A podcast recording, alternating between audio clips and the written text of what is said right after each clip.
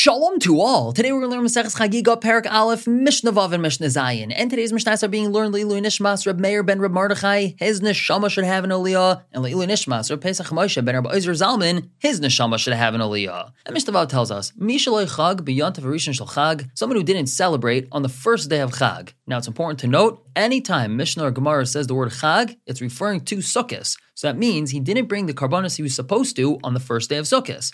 He could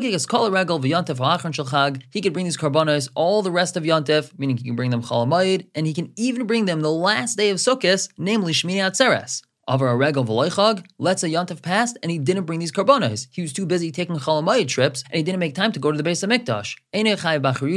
He's not responsible for it, which means he doesn't come after Yantif to bring these karbonos. And al zen on this it was said the following pasuk, Mu'ovis lo yuchal This is something bent that's not able to be straightened. And this is a lack which is not able to be counted. In plain and simple English, this is what we call a missed opportunity. He had a chiyuv and a mitzvah to bring these karbonos, and he simply missed out on his opportunity. Now he can't do anything about it. He has to wait till the next year. Now we move on to Mishnah Zayin with another explanation of this pasuk. Reb ben Menasya Aimer, Reb ben Menasya says,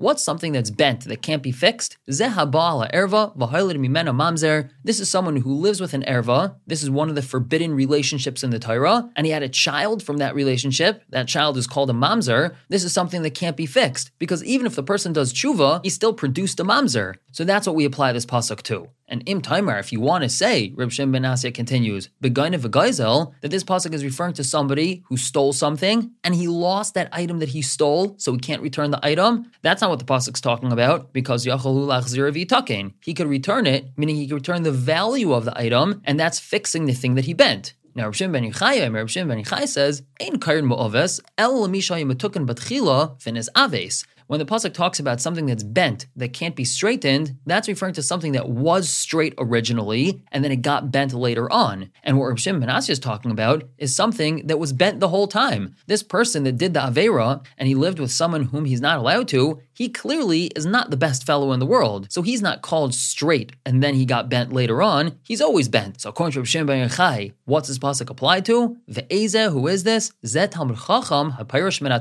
This is referring to someone who's a Talmid Chacham. So that person is straight, and then he leaves the ways of the Torah, sadly. So that's called becoming bent, and that's what the pasuk's referring to. We're going to stop here for the day and pick up tomorrow with Mishnah Ches and Perek Bey's Mishnah Aleph. For now, everyone should have a wonderful day.